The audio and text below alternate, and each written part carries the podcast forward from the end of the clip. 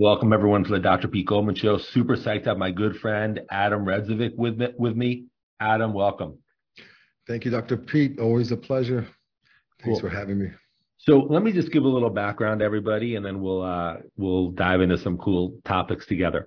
So I met Adem many years ago, um, and we've been really good friends ever since. Um, he has uh, a jiu-jitsu academy in Chicago, and he has a very kind of unique perspective and a unique jiu-jitsu game and unique experiences. And I think it'll be uh, valuable for everyone to, you know, listen as we explore some of these things, not only for jiu-jitsu. So if you're a jiu-jitsu person, that's good. I bet you'll take a lot out of this. And I think for life, you'll take a lot out of it too. So on that note, so Adem, let me start with this. So you're, first of all, you're born in Chicago. Is that correct? Yes, born and raised Chicago, Illinois. Okay, because I think one of your uh, social media things says from the mountains of Bosnia, so it's a little little misleading. But yeah, you know, I thought maybe he was born in Bosnia. I don't know. But uh, okay, so you're born in Chicago, but but your parents both were born in Bosnia. Am I correct? Yeah, that they that was uh, former Yugoslavia, and then they moved to the states in the 70s, I believe, and uh, yeah, now it's uh, that's all been split up: Bosnia, Croatia, Serbia, etc. So, um, but yeah, first generation American. Okay. Anyways, here's the question. This is a super important question. This is the most interesting question so far of the day. You mentioned, and I'm not disagreeing, by the way. I'm just I'm just asking you this to see what you think. You mentioned that there's certain things people have control over, certain things people don't. They should determine what they have control over, what they don't. Let's forget jujitsu. This is in life. These are the things in life I have control over. These are the things in life I don't have control over. So the things I don't have control over, no matter what I do or think or say, it doesn't matter. I don't have control over them. So I'm going to dismiss them and I'm going to just spend my time on things I have control over. So that's that's what you said. Like I said, I, I don't I don't disagree with you. I think it's great advice. It's a very stoic philosophy. Epictetus, Marcus Aurelius, Seneca, all these guys that kind of became popular about 20 years ago. The Stoic philosophy, it's still popular. Cool. But here's the question. And again, I'm just asking it. I, I don't know the answer. There are those who would say, but wait a second. Remember that list of things that we said we don't have control over, meaning, you know, things that we do or think or say. But there are people who pray. They're religious. They say, no, I'm actually praying for things to be a certain way. So these are things that I quote don't have control over, but I guess I do in a way, or I must think I do, because I am going to pray that these things work, you know, happen a certain way. Because, like, you know, there, I'm just making this up. There's, let's say, in the U.S., there's mothers who have kids who are soldiers in wherever they're soldiers in the Middle East somewhere, and before they go to sleep, they pray that their son is safe. So somehow they think, I'm I'm not saying they're wrong, somehow they think that their actions, which in this example is prayer, is actually affecting something that presumably they have no control over. So they must think they do have some control over it because through prayer, they're trying to control what happens. So again, there's the very stoic philosophy, which is like, look, it's pretty simple. In life, you don't have control over this. You do have control over that. Just forget this stuff. Deal with what you have control over. But then again, there's for lack of a better word, a religious perspective that says, you know, regardless of what religion someone is, no, I do have, I, I, I have so much faith that I'm going to pray and I'm going to affect the outcome somehow. Because if I didn't think I was affecting the outcome, I wouldn't be praying. So, what do you kind of think about that whole conversation?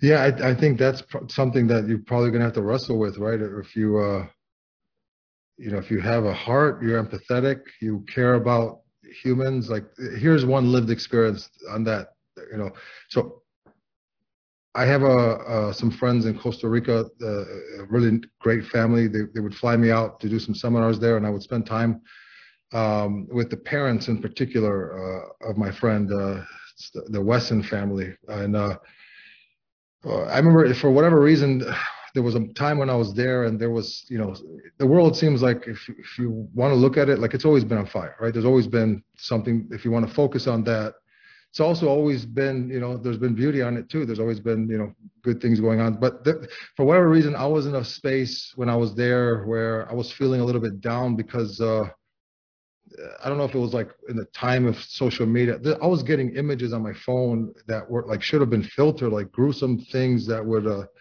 you know, wars on the other side of the world, et cetera. So I don't know how we got onto that subject when I was having dinner with this family, but um, I might have said something to the extent of like, yeah, you know, I don't know how to perceive these things. You know, sometimes like the world gets me down. There's you know things that get a little bit depressing, et cetera. So they relate a story to me about a time that they were in the Vatican having a conversation with the priest and communicating something very similar to him. And what the priest told them that stuck with me was get to know the name of the beggar in your neighborhood. You know, because uh, sometimes, you know, caring about, you know, things, you know, that you can't control could be a, I would imagine could be a sign that you have a heart, but also could be a sign that you may be like uh, virtue signaling. You know, that is like, that's a real thing too, man. Like uh, some people, uh, you know, um, might not know, but if, if to me, I was like, man, you know, I don't know that person's name in my neighborhood, and that is something I do have control over. So if I really did care, wouldn't I start there? You know, and uh, and I think prayer, for example, is something that you do have control over, and ultimately, all like I think you know we're, we're kind of crossing a bridge uh, uh to faith right now, like because you know that's the subject that's kind of I think lingering around this, like you know if because you know if there's things going around uh, around the world who's going to help? And but i feel like uh, uh, some people take on the role of god in an effort to you know you know problem solve feel better about themselves or whatever but uh some things are in god's hands some things are in my hands i think praying Let's, and being let's pause, pause there for a sec. Just pause there because I mean, I, I, I, want you to finish the point, of course. When you say some things are in God's hands, some things are in your hands, again, I'm not disagreeing, and I certainly don't know the answer, but I just want to explore that. Some would say if they're of a Western religion, which is either Judaism, Christianity, or Islam, those are the three Western religions, as far as I know. And I, I'm not sure about the Eastern religions in on this subject that I'm about to bring up, as far as Hinduism, Buddhism, some people think Confucianism is a religion. I don't know if it is or not, but it is considered by some religions. Some people consider it a philosophy. Same with Buddhism. But we'll call those the three main Eastern religions at the moment. And I'm not sure if this applies to them. But in the Western religions, Islam, Christianity, Judaism, when one would say, well, some things are in our hands, some things are in God's hands. And according to Western religions, God's all powerful. So God has all the power. Nothing, you know, with a capital N happens unless God wills it. So actually, everything is in God's hands. Now, I'm not saying it doesn't mean things are in our hands too or not. I don't know. I'm not a theologian. I'm not. I'm not qualified to make that statement. Um, but I'm just wondering how you think when you when you mention some things are in our hands, some things are in God's hands. But if God's all powerful, meaning everything's in God's hands, how how do you kind of look at that equation? How do you see that? Yeah, there's a, there's one quote that is this a quote from Adem Redzovic? No, no. There, I, I have it in my phone. I don't want to mess it up. If you give me 30 seconds, I'll I'll find it. But uh, this is a quote because those, that's the kind of thing that I would wrestle with for you know a lot of wrestling matches on these kind of uh, ideas. And uh, there was one quote uh, from a Muslim scholar that recently passed away that someone shared with me, and I was like, all right, that's this is uh, something I feel uh, addresses this question. And here it is. Here's the quote. It says, Don't worry about the world, for the world belongs to God. Don't worry about provisions, for they come from God. Don't worry about the future, for that's in control of God. Only worry about one thing, and that's how you can please God. And I felt like, I because I've seen people, you know, uh, in an effort to save the world, lose themselves, you know, and uh, become the problem that they focus on so much, you know, and uh, this has just been a pattern that I can't ignore in my life, you know, that I've seen. Uh, so like, I and, and and I guess that's probably you know we're getting some some super deep philo- uh, philosoph- uh, philosophical uh, ideas, right? Like a you know how much do we actually control right like and but Well, I, the two things, the two things in that quote that I'm curious about. It's a good quote, by the way, but not but. It's a good quote, and just two things that I stuck out to me. Stuck out to me. Not as a not that I agreed or disagreed. Just just they stuck out to me. Like when you said them. The first thing was don't worry about provisions, which sounds good, but most people are concerned with how much money they have or make or what they will be able to do with their money. I'm not saying that's the right attitude. I'm not saying that I have that attitude or you have that attitude, but there are many people who have that attitude. So that's just an interesting thing when he's like, don't worry about provisions. I mean, that's a pretty radical statement. It may be a very true statement. It might be the best advice ever. I'm just pointing out the way most people wake up in the morning and conduct their day. They are damn concerned with provision. So that's one, which you can comment on in a second. And the second thing that stuck out to me is when he said, just be concerned with pleasing God. Um, when I think of that idea, the first question is why, and again, I'm saying this from a very um, secular standpoint. I'm not, I'm just saying this inquisitively. I'm not saying in the critical way of something theological. I'm just asking. Pops in my head. One is why would God be made out to be so immature that he or she's waiting for our pleasing it or whatever you want to call it. Two is where's the list of things we're supposed to do to please God? Because it's obviously not universal. Because Jews have what's called um, there were 613, I believe, laws or mitzvahs that Jews were supposed to do. Of course, the temple was destroyed in Jerusalem, so they can't do them all. But whatever. Orthodox Jews have a list of things to please God. Christians presumably are supposed to accept Jesus as the Messiah, and that pleases God, and you know, love thy neighbor and whatever else was said. Um, Muslims have a certain list of things to please God. So already, pleasing God is a, is kind of a rough business when there's no universal list. That's the next thing that comes to my mind. Um, well, anyway, we'll just leave it at that. So I, I just wanted to say I, I think it's a great quote, and I don't I don't disagree with any of it. It just it certainly leaves a lot of uh, stuff that needs explanation. So I'm going to rely on you to explain it to everybody. yeah, then we're in trouble uh, if you're relying on me because uh, uh, clear. Uh, uh, what's that word I'm looking for? Like, uh, I can come off on this conversation like I'm a, I'm a, I'm a bright guy. Dr. Pete, you know I'm not the brightest light bulb. So for the viewers who are or get who are you know on this path, definitely um, dig deeper. I'm not going to be your primary source, but I'll I'll share with you the things that you know stick out to me. I because it's undeniable that all those faith traditions exist, right? Like, and they've existed for a very long time, and uh, You want, and to take a, uh, you want to take a stab? You want to take a stab at uh, guessing how long, without googling it, how each one, how, how long each one's been around? I mean, um, 1400 years for I think Islam. uh, I, I think was it Islam was 14. Uh, the, yeah, I mean, uh, well, the, within the Muslim circles, you, you can uh, you'll hear arguments that Islam is the original religion. No, but I'm just saying, but but Muhammad was 1400 ish years yeah, ago. 1400 years roughly. So so I just just for every just for fun, I, everyone can Google it after I say it. I might be off. I think Judaism is about 5800 years old. Christianity is about 2000 years old, and Islam is about 1400 years old. Of of the of the Western religions, I think I'm somewhere around accurate. Yeah, and um, it's an interesting uh, uh, life experience, right? Like, uh, even if you want to deny all of those traditions, like they're still here.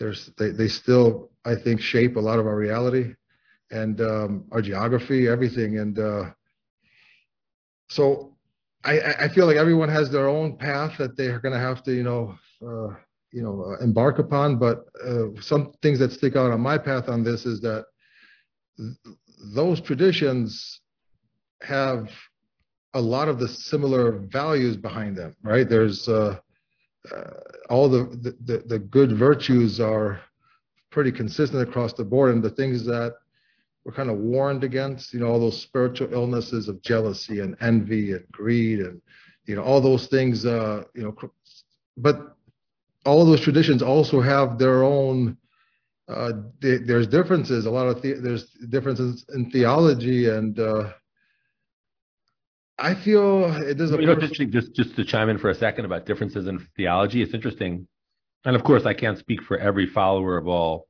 religions because they there may be several followers that don't feel the way that I'm going to paint many of the followers. But for example, if one person does Tai Chi, one person does yoga, and one person likes to go do martial arts, I mean, they probably all respect each other. Like, there's probably someone who's like, look, I do yoga. I feel great. I do it four days a week. It makes me feel really good. It makes me happy. I don't do Tai Chi or martial arts, but I I respect those guys. And probably there's someone who do, does Tai Chi and says, look, I've been doing Tai Chi six days a week for the last 25 years. It's probably my favorite thing in the world. I feel amazing. I don't do yoga or martial arts, but I, I respect those guys. There's probably people who do martial arts say, man, martial arts has changed my life on so many levels. And I don't do yoga or Tai Chi, but you know, I, I think it's great. I'm happy for them. Just happens I picked this. But it's interesting because, and again, I'm sure there's plenty of exceptions, but there's plenty of Jewish people that would be like, man, Christianity and Islam, what a joke. And there's probably plenty of Christians who are like, if you don't accept Jesus, you know, X, Y, Z, and whatever. And I'm probably a lot of Muslims who think this is the right way and the other ways are wrong. So, you know, unlike the examples I gave before, there's many, I'm not saying me or you or or anyone in particular, but there are plenty of followers of those three religions who are convinced that they're right and the other ones are wrong. So it makes for an interesting uh, dynamic between humans because on the surface they're you know having lunch together and hanging out, but on the deeper level, if they really got into that, which they probably avoid, there's some severe uh, differences of opinions. Yeah, and I, and if I think if you do ultimately believe in a designer, you know, a creator, you know, I think that because that's it comes down to right, like if, and I believe I, I I will never understand the full wisdom of the designer, of the creator, at least while I'm here. But uh, I feel like part of my journey uh, is, um, you know, am I going to pick up those books and uh, be a reflection of the designer in the sense of uh, you know, all the positive virtues? Or am I going to pick up those books and uh, beat the crap out of you with one of them, you know, hit you over the head with it and tell you you're going to hell and this and that. So something uh, we, we, we had a discussion on before, but, uh, and this is just my own kind of, uh, you know, trying to make sense of things. Uh, it seems like within our hearts, we have a, a battle for unity and and and then and div- division you know divisiveness and uh, no matter what path you come from even within the martial arts you're going to have people who are going to try to you know keep you know learning and growing and you know spend their focus on those uh, parts but then there's going to be people on your team that are going to want to spend time talking about how the other school sucks and you know uh, all things that are just ultimately have a baseline of divisiveness. And so if there's two categories of divisiveness, which I would put fear-based, I would put the devil in there, all the negative things that, you know, all the spiritual illnesses, all those books talk about, you know, jealousy, envy, greed, all those things uh, you can put in one category. And then in the other category, unity, God, and um, all the positive virtues. Um, it seems like there's a spiritual warfare on this earth of you know these energies and regardless of what you label them there's people who have good character who who embody that positive healing energy who are have a prophetic character and they could be jewish they could be christian they could be a variety of whatever you want to tag them but they walk the walk of prophetic character. They have they do more healing to others. It's funny. You, you actually gave me really good advice once about uh, jujitsu what and what we were. I mean, what we're talking about. I mean, I'm just going to kind of paraphrase what you said. But let's say there's uh, someone who's looking to train in a school, and they say, "Well, I train here. It's good, but you know, I kind of want to train there because this guy is great at leg locks, and I kind of want to train here because they're good at no gi. Look at it." But meanwhile, while everyone's arguing about where to train, there are some people who are going five days a week and just getting tough Yeah. And some people are just talking about this and this and leg locks and this and this, but they're training two days a week because they're philosophizing the rest of the time and they're not getting tough. So it's almost better to just be at like a good school. It's a good, solid school, and you're training there five days a week. Guess what? You're getting tough. So Yeah, that focusing on something you can control. Right, exactly. And it reminds me of what you just said. It's like someone could be like, oh, I think this religion or that, but like, who's the one? I don't care what label they have, whether they're Christian or Jewish or Muslim or whatever, but who's the one who is embodying, you know, who is has faith and is, you know, patient and forgiving and loving or whatever, um, and generous and kind. Well, I don't care what label they have after them because that's a pretty good thing to be walking around with. So, which, is what you just said. So I think that's a good, good point. Yeah, there, there was. Uh, I, might be misquoting it, but uh, there's a line. I think it's from the Big Lebowski movie, where it says something to the effect of, "You can be right and still be an asshole."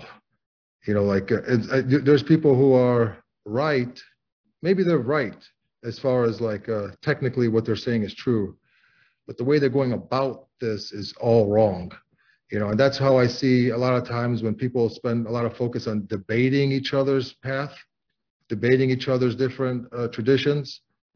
They, we all have our, you know, we're standing on enough to, you know, uh, there's enough in all these paths. If you want to focus on that, you could. And uh, it just seems like uh, oftentimes it's it's for the sake of winning. It's the for the sake of feeding the ego, and um, and ultimately, uh, yeah, I just uh, I think people who want to be be influential, they, it's it, when you walk the walk, you are going to have more influence than just talking the talk. And, and I think when it comes to these issues, especially these uh, that are so close to us, right? It's our uh, it's our identity. Oftentimes, it's it's my tribe. It's my so sometimes the ego can can get flared up to defend the you know the narrative or to whatever's you know. But so um, I just I I, I, don't I don't I don't see that that's the best return on my energy. You know, I, what, I what do you do? What What do you do if you have a student or a friend or a family member? I don't know, cousin or something like that. I don't know. Whoever, whoever it is, whatever kind of family member they may be, I just use cousin as an example, or friend or student, who is very extreme in their views, but they they kind of have the same views as you, but they're so extreme when they present them to you, are you just thinking like, ah, look, they believe what they believe. I'm not going to say anything. You just kind of like, oh, okay, cool, and just kind of change the subject, or do you sometimes say like, you know, I want to present, not that I disagree with you and the foundation, but I want to present, you know, some other stuff to you. You, you are sounding kind of extreme, or you just kind of leave it alone because people they believe what they believe, and you don't think it's worth having those kind of conversations. Yeah, I, um, just my life experience, I, I there were, when I'm younger, when I was younger, I would probably be more inclined to like trying to, you know, uh, enlighten them, you know, so to speak, like, like I'm going to teach them, or I have to tell them the way it really is, or I have to. So you before you know it, you can be engaging in argumentation pretty quickly if you're depending on who you're dealing with, right? If someone is just trying to force views on you, and you want to now engage in that like uh, so there there's been i'm i'm a muslim so from my path there's things that i can recruit which i do for example there's a saying in the, in our tradition where pretty much argumentation is uh, borderline if i and again i'm not the person to uh, take this wisdom from but i could be completely wrong but my understanding is it's like some scholars will consider it to be forbidden like it's a sin to just to to, to argue. Um, but don't take my word for it but there are things that uh, would suggest that like there's a saying again people should look this up. I might be you know not quoting it ideally but supposedly god is going to if you leave argumentation with someone, even if you're right, if you just leave that alone, God will give you, uh, you know, uh, a, a, place in paradise. Like you're going to have a beautiful place, beautiful home in paradise. Just uh, so there's so much that would that, that would influence me to like walk away from that. And then I also just on the life journey, uh, you, I come to realize that some people.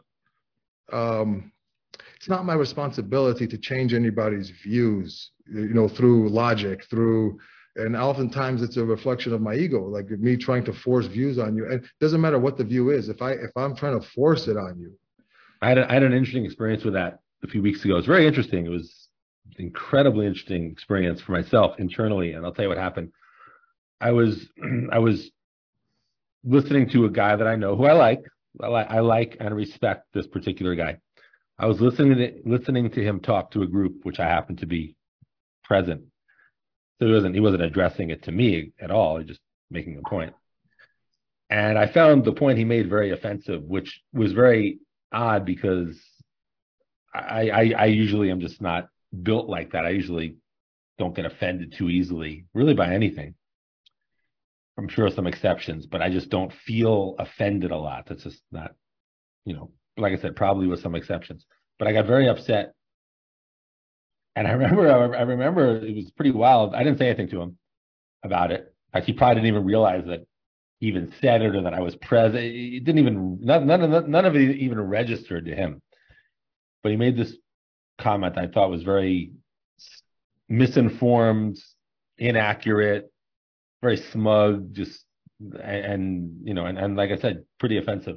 And I found that, and the next day I woke up, I was still upset about it. I was like, man, this is so weird. In my own head, I'm like, I'm not usually like this to begin with, let alone waking up the next day being so upset about it. And it lasted, I think, for another day. Then for some reason, I, I said, oh, I think I'm going to write him like an email, you know, and just tell him like that, that I thought that what he said was, you know, just first of all, factually wrong. Let's just start with that's a good place to start. Also, like the smug way he said it, it's like kind of pathetic. Like, especially when you're factually inaccurate about something, to say it in such a confident, smug way condescending way. And then I was like, um, maybe I'm not going to write him that. But I was still upset. And I said, maybe I'll just like, not like cut him out of my life permanently, but maybe I'll just like take a break from interacting with him. And I was still upset. And for some reason, the next morning I woke up for no reason. I didn't do anything. I just didn't care anymore. It's like the weirdest thing. I didn't, I didn't like, you know, meditate or pray or think of, I just like went to sleep, like probably getting ready the next day to take action on and I just like, I literally did not care. And then what you rem- reminded me of when you said about you can't make other, I was thinking like, you know what? I'm not like the thought police. I can't make people think something. Think whatever the hell I want to think. Like, what am I gonna like go around spend my whole life with people I know, people I don't know, people I kind of know, and just like tell everyone what to think? I mean, it's kind of ridiculous. So it was a very peaceful feeling. So uh, I just kind of came to that experience or realization myself, at least in that you know, hopefully I'll do as good with other things, which A, probably hopefully won't offend me in the first place. And if they do, it just faded. And, you know, I'm not talking like a year later, something like, oh, like over time. No, it was like, it was four days later. I just woke up and just didn't care anymore. And I didn't feel anything negative toward him because, like I said, I already liked him. I already respected him. So I still did. He thinks that good. Plenty of people think all kinds of stuff. What, what can I do? Yeah. And it's, uh, you know, maybe you writing that email would have probably fueled the, the, flame a little bit and extended that, you know. Uh, and again, I, you know, people might argue, "Hey, how's he going to learn if you don't tell him?" And it, it just ultimately, I feel like uh, my responsibility walking this earth is to just uh, try and take care of my own heart. If I do that, I'll be a blessing to the people around me by default. I won't be a pharaoh, like a oppressor, uh, you know, oppressor. If I'm working on my heart, hopefully. So, and that's what I, ultimately I'm going to be accountable for. Is uh, I'm going to have to stand in front of the Creator and I have to present my heart. And now, if I, you know, me winning that argument with you or him or like or whatever he's doing on his path, I'm not going to be accountable for that guy. I gotta have to be accountable for what's going on in my own heart, and I got my hands full wrestling with that. You know, so I think if I spend most of my time and focus worrying about other people's opinions and belief and all that can be a distraction of focusing on myself and like focusing on just polishing up the rust on my own heart.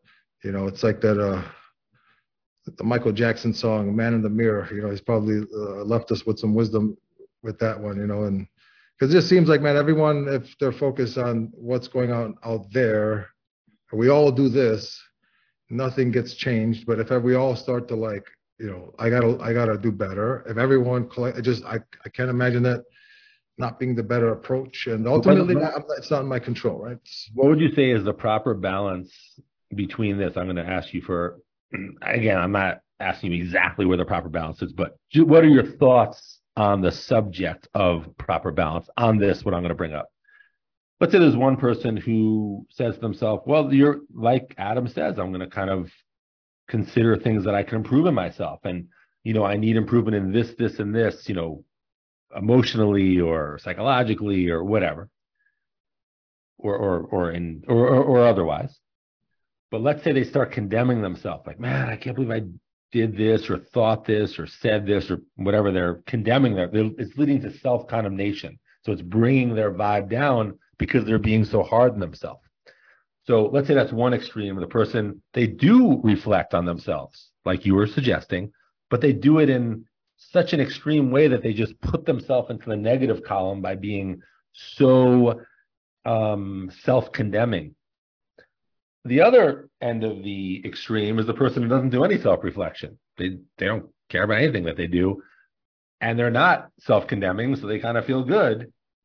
But again, they're not really improving. I don't really know how good they feel in general, but at least on that topic, they feel good because they're not. So, what is the good way to kind of be hard on yourself in a sense, but not be too hard on yourself that you bring yourself down. Yeah, and uh, yeah, I feel like the conversation uh, is making me be uh, feel like a guru. like a, uh, definitely, people do your homework. I'm uh, I might sound a lot more uh, well read than than I actually am. But uh, when you say, when you're saying that, I'm thinking about this statement of like our our faith should be like a bird's wings of a balance of between fear and hope in the sense of like my understanding is uh, if i'm just thinking if i'm fear or like i would equate that like being now just down right feeling like you know there's no hope and like that's not the way I perceive our faith to be. Like I believe the designer is the most merciful. You know, it's the is the most uh, gracious, the most just, and uh, we have to have optimism. We have to have hope. But obviously, that if that's just a hundred percent, hey, I don't, I'm just gonna do whatever I feel like, cause hey, you know, Creator is the most gracious, most merciful. I'll just go punch a guy in the face. I'll be forgiven for everything. You know, like that's a, that's i think we, we have to be walking the middle path we have to be moderate we can't be extreme it seems like extremisms you, you know typically for the most part can be dangerous once you go from one side to the other but uh um that's how i that's what comes to my mind like i think uh you know there's we all we do wrestle with those that side of our brain it seems like that wants to focus on you know uh, the negative and the doom and gloom but uh I think uh, if we're our ideal self, we're we're we're we're more balanced than than that, you know. And uh, and all these faith traditions that we mentioned, they have this uh, role of the you know the devil, right? There's this uh, there's this force, and that's uh, you know I would put him in that. It's not, it's not big in Judaism. It's not. Interesting. It's not. I mean, again, maybe like like you said, maybe there's maybe there's some rabbi watching this says, no, Pete, you're wrong, but as far as I know, it's almost non-existent in the Jewish teachings, if not non-existent. I, I may be wrong. I may be wrong, but that's that's my exposure to it. Yeah, that's interesting. And uh, if you so just for the sake of the conversation, if you, you remove that character from, you know, uh, this out of that equation of like divisive energy in the world, um, which I'd be I'm super curious to see like what the tradition would kind of comment on that. You know, this like someone who is just like a what who uh, that that that affects. I think, I think, in, I think to answer your question that you're kind of asking or starting to talk about, I think in Judaism, like you're just responsible. You want to do bad stuff, there's no one tempting you. There's no devil tempting you to do anything. If you want to do horrible stuff, then you did it, and whatever that ends up meaning in any way, shape, or form. But there was no one tempting you to do it, like a devil, a separate entity tempting you to do that. I think they just believe that inside you, there's like this um, potential for good and potential for bad, and you, you, it's your kind of responsibility to pursue your potential for good. But if you happen to the potential for bad, it's on you. There's no devil who told you to do it or tempted you to do it. Or that's how I understand it. Yeah, that's super interesting. That's uh, I'd like to learn more about that. Like, listen, I went to when I was a kid. I mean, being w- w- being Jewish, which I am, I went to Hebrew school when I was a kid. You know, for years, and uh, I never heard the word devil. I just never heard it. It's never. I just never even heard that word ever in any way, shape, or form. Never came up. They, you know, they, it wasn't like they were saying, "Oh, by the way, you know, some people believe in the devil. We don't." It was just, it was just never brought up. It was never said. I'm just completely unfamiliar with that term. That's pretty fascinating. That, I, I, didn't. Uh, I had no idea. That's pretty interesting. How about like uh, I know uh, this idea of the angels on the shoulders. You've heard Yeah, that it's before, more of a Christian thing. So you in in your tradition, there's not. I, I never, I never, I never heard it like that. There might, like I said, there might be some high level rabbi who says, "Oh, actually, it's written like this," which is similar to that. I, I don't know. Yeah, I think in our tradition, it's like uh, there's this uh, uh, whispering in your heart from this with the call- uh, the devil, Satan's or Shaitan or Iblis. Right. But but ultimately, whatever you decide to do, you can't blame him for. Right. Like you have to be. Right. I, I, I understand, but I'm saying that there's this notion. It seems like in Christianity and Islam, it appears of like attempting. I mean, it, you, you're being tempted. Again, if you do it, it's on you. But there's still something tempting you. In Judaism, I I'd never heard of any force tempting you to do anything aside just from your own inclinations, which some could be good, some could be evil. That's just like inner inclinations. Yeah, but we're the right one. You guys are the wrong. You know? Exactly. That's that's, that's, that's right. Well, you know, make make everyone. That's going to be when we have a commercial for this. We're putting that clip on. That's going to be the 30 second clip. Yeah, I mean, th- th- with these traditions, they're so rich that I think we can easily focus on a point and we can like really dig into it and kind of like realize how far we are from it and uh, even fight over it and condemn each other over it. But I think the rich, these traditions are so rich that the, we can just as much or even more, we can focus on the other side, you know, the, the healing side and, uh, and ultimately the you know I, I do believe in a designer i believe this i'm you know i i'm not the designer. I'm not you know i'm just i'm a passenger on this boat like you man. Like we're heading in a destination that you know uh, i don't want to argue about hey we're going here. We're like you We're going, going from Mecca to Medina. yeah. Yeah this is like this is uh you know again the, the thing of what you can and cannot control starts to seep in right? I, I i can control how i treat you right? I can control how i deal with you. And um you can do the same and i think we can take examples from these traditions of like what good, conduct and character is and what isn't but we can also you know we can spend you know time you know digging in and you know just that's why this idea of divisive influence and unity healing influence i think it transcends all our traditions it's in the you know something that seems most of us are wrestling with in our heart What do you What do you think about this? What do you think about? And I think, and again, I don't I don't think me or you do this. What I'm going to bring up, and I think some people do this and some people don't. And and by the way, I'm not passing judgment. Maybe if they do, there's a deeper meaning why they should. Because I'm not. But I've observed this, and I wonder what you think. Let's just say, for example, me and you were observing someone. We don't even know what religion they are. We'll say they're a Christian, just for this example and they do something good or bad, and me or you just point, oh, that's good or that's bad. Like we just, or what we think is good or bad, or you know, doesn't mean it's objectively good or bad, but you know, in, in our subjective ways, we say. But very often there will be people that when someone of their own religion does something which is kind of suspect, they'll defend it because the person's of their religion, so they're kind of like trying to figure out a way to like excuse it or explain it. Again, I don't, I'm not that that that doesn't appeal to me. I, I don't not care just what. religion like politics right all groups right all tribes Right. Great point. Great point. So I remember like um one time there was uh I was in Israel was many many years ago, and I was on a I was on a bus actually at the moment, and the bus it was like some kind of tour of Israel. Everyone on the bus happened to be Jewish on the bus I was at. Um, now there was I forgot his name, but there was a guy who was like a very militant, crazy guy who was a Jewish guy, and he went into a mosque with like a machine gun. He killed like forty Muslims who were praying. It was like thirty years ago or something. So, and by the way, I can tell you that within Judaism, he's despised. He's like the lowest of the low, you know, 99% of Jews or plus that I'm aware of, like consider him just an embarrassment and just does, you know, whatever. Doesn't have any redeeming value from what I've heard. Interesting though. So we're passing, I think it was either the mosque or maybe his grave or something like that. And um, there was one guy on the bus said, "Hey, weren't you, are you going to say anything about that guy?" Like almost, you know, like almost like a positive thing, which was. And the the tour guide, who was an Orthodox Jewish guy, was like, "Why would I say anything about a low life scumbag, something like that?" And everyone on the bus was like, "Yeah, screw that guy. It's like an embarrassment to the religion."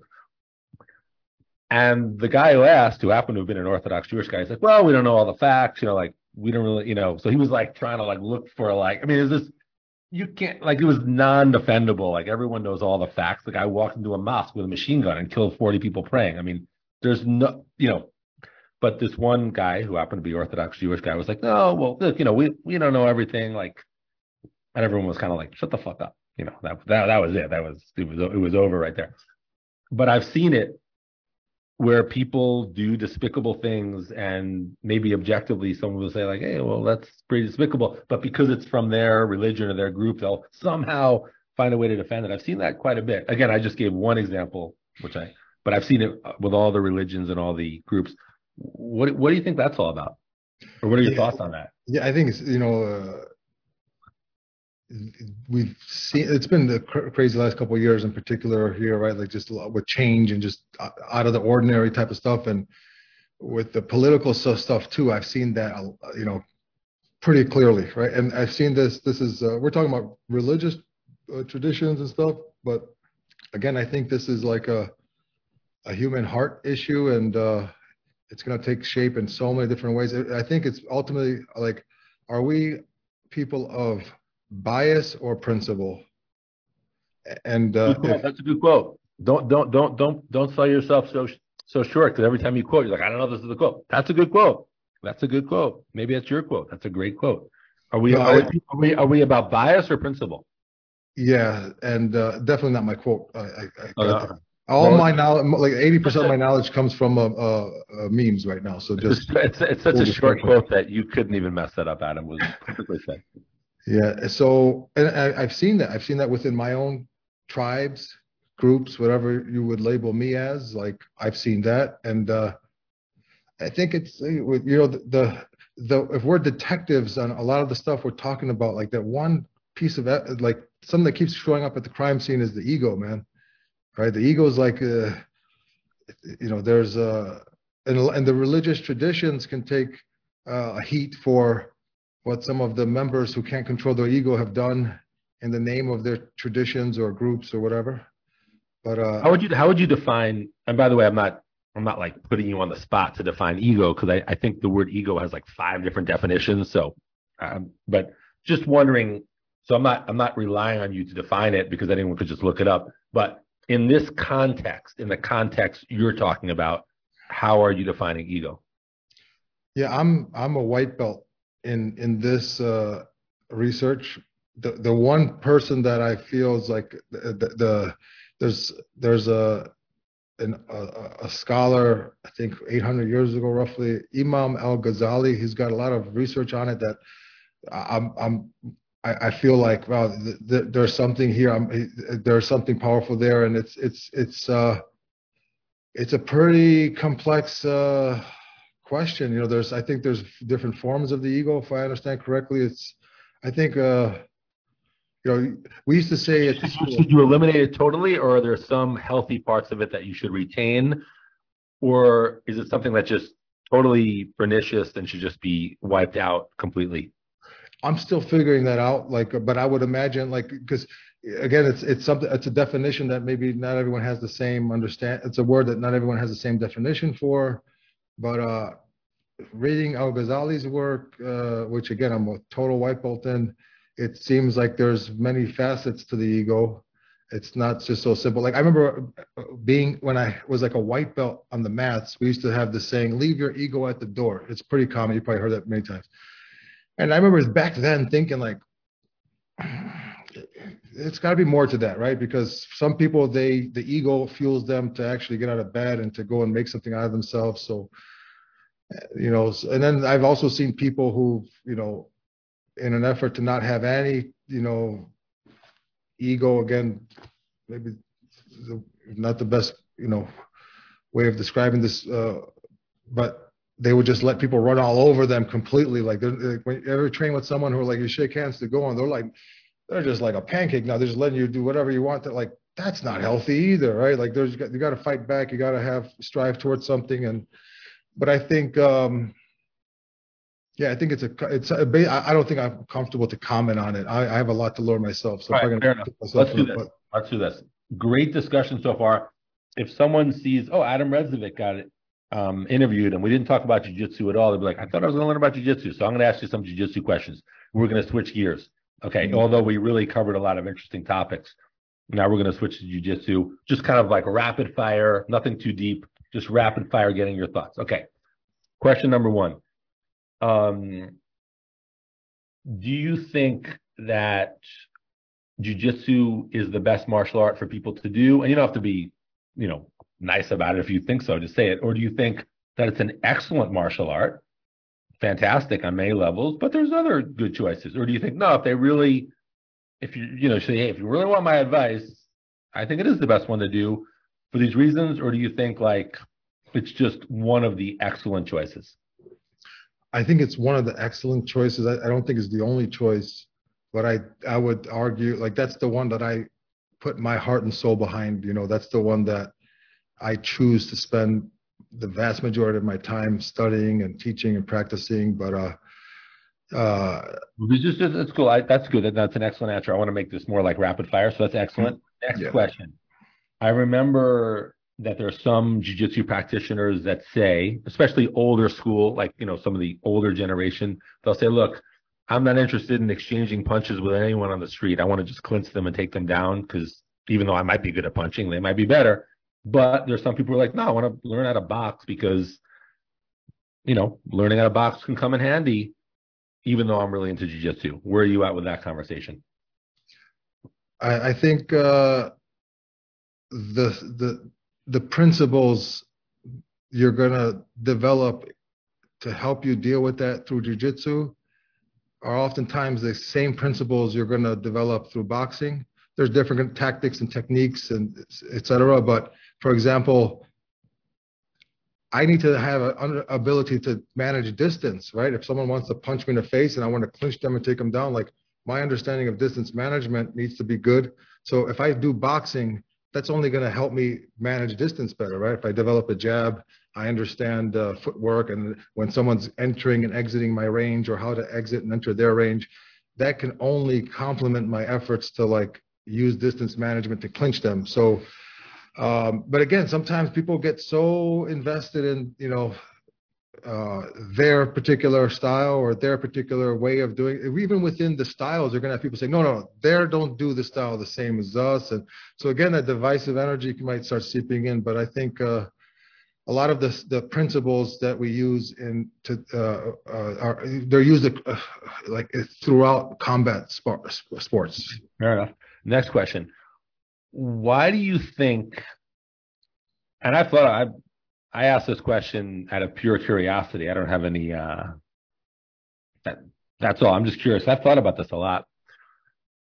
Why do you think that guys, some guys, obviously exceptions, some guys who are really, really, really good at jujitsu, like really good, like freaking, you know, top 10 jujitsu guys in the world in gi or no gi, why do you think sometimes in MMA they fight guys who are like, you know, not even ranked. They're just like somebody. I don't even. They're certainly not in the top ten, and they just don't do well. Like I'm not saying they you know, they lose, they win, I don't whatever. They have draw, or it's close, or they do lose. It's just such an odd thing for my like when I see it. It's just I, I'm just trying to think: is it a strategy thing? Like if they just went and clinched the freaking guy and took him down and I know they just had a six week camp where they try to learn how to kickbox, but like, is it a strategy thing? Like I think of like like Roger against forgot his first name. I think his last name is Kennedy. Is that his last name? Yeah, Tim Kennedy. Yeah. And Tim Kennedy, like I, I, think beat him if I'm not mistaken. And Tim Kennedy, nothing against Tim Kennedy. He might be a great guy and a great fighter, but I, I don't remember him ever being ranked in the top ten, like ever in his career. I could be wrong. I could be wrong. but I, you know, I wouldn't consider him an A level MMA fighter. Um, or like when Kron fought, uh, that was that? I forgot his name, wherever he lost to. Um, that guy is, you know, I know he had his time, but he was kind of like older, over the hill, certainly not ranked anywhere near the top 10. And he beat Kron in that fight. And, you know, I like Kron. I'm friends with Kron. I'm, I was rooting for Kron. Um, I just look at that. I'm, I'm just thinking like, is that just like a strategy thing or they go back to, oh, well, it's not, you know, on the street, there's no time limit. It's timed and you're just trying to get points. But, even if we get past those usual like excuses, is there some other thing that you you chalk that up to, or like a guy like Marcelo Garcia who was like so dominant at that time, and then he fought like a C level MMA fighter and got like beat up, like or or uh Saulo Ribeiro like lost to Kondo, right? Like like I I don't uh I can't quite get my head around it. I like like what is happening? Is it just like it's just not cut out for MMA. Okay, well that's the answer. Or is it like it is if they would just do this? Like, what if you were in their corner? Like you're like, okay, guys, I'm your coach, and I'm going to tell you how to approach this. What's what's going on with that whole world? I think uh, the the one quote that comes to my mind is the the rules of the game determine the way the game is played, and uh, it seems like if you reach the pinnacle of your sport, because that, that's not that's not just uh, uh, limited to like champions that come from jujitsu. Like we've seen wrestling champions that come in and not do as good as people thought they would, and strikers. And but it, it seems like something at the top, you're playing within the rules of that sport, and oftentimes you'll see these top tier champions.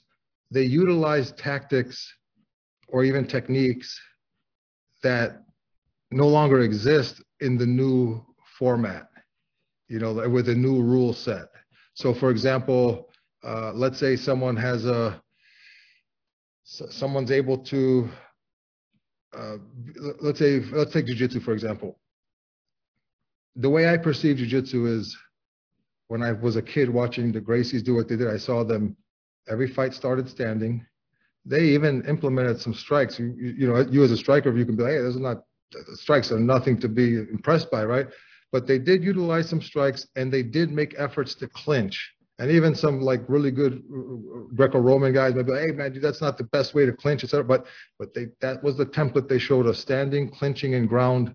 So the rules of the game determine the way the game is played. I can play the game in a way where I can pull guard every single time I have a match and I utilize a strategy that, you know, I win by points, for example. And like, and I put together a system that no one can really uh, challenge. And therefore I am the most notable, recognizable champion. But now you put me in a new context where I have, you know, five, five minute rounds instead of like a no time limits or 10 minute rounds, like all these different rules, they're to they're to have an influence on you know uh, um, on your uh, ability to uh, perform and uh, so th- that's why i think when people are crossing over to mma like uh, a guy who you know wasn't the top of the food chain in that in in their initial sport that doesn't mean they're not going to have an impact in this new sport right so um, it's uh it's definitely interesting. It's it's something that uh that's the best way I, I can describe it in my mind. It's the rules of the game It's an excellent point and a good analysis. An interesting fight. This is it's kind of a side note to my question, kind of a side note. But I always found interesting when Guy Mezger, who's a good friend of mine and has been interviewed on this show, fought Little Nog who was in Pride, and it was in their, you know, Little Nog was in his prime. So it was like the best Little Nog ever was, as far as I can remember. And I, I think Little Nog won a split decision, which was kind of a suspect decision. So let's just say it was about a draw. Let's say they fought two about a draw. And some, a lot of people thought Guy Mezger got ripped off. He should have won that fight. But let's forget that. Let's just say it was about a draw after 15 minutes or however long they fought in Pride then. But what I think was interesting, I think Guy Mezger was probably a blue belt then. probably a blue belt. And Little Nog was like, you know, Abu Dhabi level jiu-jitsu guy. Um, And if they fought Nogi in Abu Dhabi, I would suspect that Little Nog would tap Guy Mezger at that time. I think he probably would. But when it was MMA, a whole different story because Guy Mezger was probably a blue belt then, but you know he knew how to strike and wrestle and it was like dead even. So a lot of that stuff was nullified. Anyway, just I always I always just found that match super interesting. It just just I I that match if I think about the subject, which I don't think about too much, but if I do, that match somehow makes its way back into the equation. I'm like, man, you know, if they fought in Abu Dhabi, I think Little Nog would have subbed him in two minutes. But MMA, the whole different world. And it wasn't like not Little Nog wasn't a good striker because he was a decent striker, quite frankly. Him and his brother boxed when they were kids, as far as I know, and he was a pretty good boxer. But somehow it didn't matter. So anyway, I don't know if you have any comments on that particular equation. Yeah, yeah, and uh, like for example, one, I'm thinking now. It's probably my ego defending the because we're focused on jiu-jitsu, but uh, the uh, Cro Cop getting knocked out by uh, uh, what, what's his Randleman, name? Randleman. Randleman. Yeah, I was gonna say when he came to the UFC and fought uh Brazil. Oh, um, uh, yeah, that guy from Massachusetts. I forgot his but, name. But Randleman is probably a better example, right? Like Randleman's just you put him in a new circumstance, new new rules, new dynamics, more problems to have to be aware of, and maybe. I think the difference, though, I think I think actually I don't I don't know if I think it's a partially good analogy, but I'll, I'll tell you why I think it's not a full good analogy. But I, I could be wrong because I'll tell you this. You could say, well, actually, Pete, it is a good analogy because of this. But I think the theme of jujitsu is it's just you're complete. It's a complete form of self defense. So you could put yourself anywhere. Cro Cop didn't say anything. He just said, "I'm a, I'm a, I'm a K1 kickboxer. I'm not saying I know how to deal with anything in particular. I'm going to just try MMA. And of course, if he was just fighting Randleman in K1, he would have beat him for sure or pretty close to sure. But because he was afraid of the shot, he, he was hesitant. And then Randleman's like, F it, I'm just going to throw a hook and knock him out, which he did. And again, I'm not excusing Cro Cop or anything like that or even taking a side here. I'm just saying um, kickboxers don't purport to be complete fighters. They're just K1 fighters. And jiu-jitsu is supposed to be a well-rounded self-defense thing. So that's why I think it's not a complete analogy, but it's it's still a, I get your point. And by the way, what's interesting, another little side note to that is uh, I always found it interesting that in the rematch, Cro Cop beat Randleman by choking him, which is just even funnier. It's like they beat each other with each other's uh, thing. Yeah, and, uh, yeah, it's uh, yeah, it's uh, it's super uh, interesting um, I had a point that I just uh, escaped my mind. If it comes back, I, I might interrupt you. But uh, um, well, anyway, well, in case we can't, that's uh, I guess uh, my my final question would be: Who are the four best Brazilian Jiu-Jitsu fighters ever, in no necessary order? In jiu-jitsu, so, not, not, in, not, not in MMA, in jiu-jitsu. Yeah, and actually the, the, the, idea came back to my mind because um, when we were talking about like MMA and then uh, when you mentioned jiu-jitsu being like, you know, complete self-defense, I think it, that's a conversation too of like, is self-defense MMA? No, of course not. It's surviving. I understand that. It's yeah. a big difference. So yeah, and and that's that's another dynamic when when you have these specialists that are you know getting outperformed. Like that's another dynamic to throw in there. If you got, if you knew you were gonna fight the specialist in like two, three months from now, you're gonna prepare like pretty well. Where if you met that specialist in the elevator on a random day, their skill set might shine a lot brighter. I agree, and not to mention, in, in defense of the jiu-jitsu guys, if they're at the foundation learning really survival, but now someone says, no, you're in a ring, you have five minutes to like win. You can't just kind of like just play it kind of defensive. They're kind of uh, impelled to, or excuse me, they're compelled to uh, fight. And it's a different thing. I understand yeah, that. There's a state, there's a, there's a saying of like, the quickest way to get knocked out is when you try to knock someone out because you kind of you overextend yourself. You you there's vulnerabilities with that, and I think with jujitsu, I think it's it, at its core, it shines brightest as a defense uh, system, like how to escape pins, all types of like strangleholds and all types of attacks. So if you go out and you try to become offensive with a defensive system, it could, it's such a strong system that you can attack people with it, but I feel you're also inherently vulnerable in attacking. You know, if uh, you know, uh, for example, in jujitsu, if I try an, an attack where I try to arm lock you, I try to triangle you, there's some extension involved with that. Where if I don't land that attack, I, that, it might be at the expense of my defense. You might advance position over me, just like a boxer trying to like throw a right hand, he might get hooked. You know, so I, but I think if you st- if, if as a human being, if you want to learn a system where it's like, hey, if someone actually pins you, they grab you in this way, that way, like I don't think there's a comparison out there. Like jiu-jitsu's like got the most research to deal with that. What about Tai Chi? Okay. Who knows? I'm sure there might be. Uh, um, we're trying to figure out what that is exactly. It's like a yeah, meditation, right? I, I'm not an expert, um, but um, I mean, I'm not an expert in the subject of Tai Chi. I've read a little bit about it. Um, okay, did I ask you one other question? That yeah, what was that question? The other one, uh, I, I kind of uh, interrupted you to. No problem. Oh, um, oh yeah, who's your who's the four best jiu-jitsu fighters ever? Gi or no gi? This is not MMA or Vale Tudo. Who are the four best Brazilian jiu-jitsu um, practitioners ever, in no necessary order? Um, we were having a conversation the other day, me and my buddy, and uh, we were joking that you have to put a uh, Guy Valente in there now since he's uh, uh, started dating uh, uh, Gisele, the model. Like he's entered the conversation. but uh, I, you got to put, I think, Roger Gracie. I think uh, Gordon Ryan. I think Gordon Ryan is like, you know, he is the current Roger Gracie. And yeah, it, it, there's so many people you can make the argument for. Add, add, add to, add to. Add to. All time, all time, all time. Uh, and again, I'm not talking about their contributions to this. Just really, just straight up, if they rolled, if they rolled. You're of course guessing because you don't know how you know Hollis Gracie would have done against you know whoever. You're guessing, but in generation to generation. But I'll take your guess. It's a it's a very educated guess. Like if you put all the guys in the room, like who's gonna be yeah. standing? For yeah.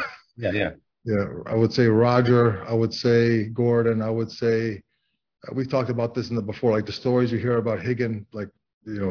Rigan, I, I would, I would put. I think putting Rigan out is a pretty smart bet.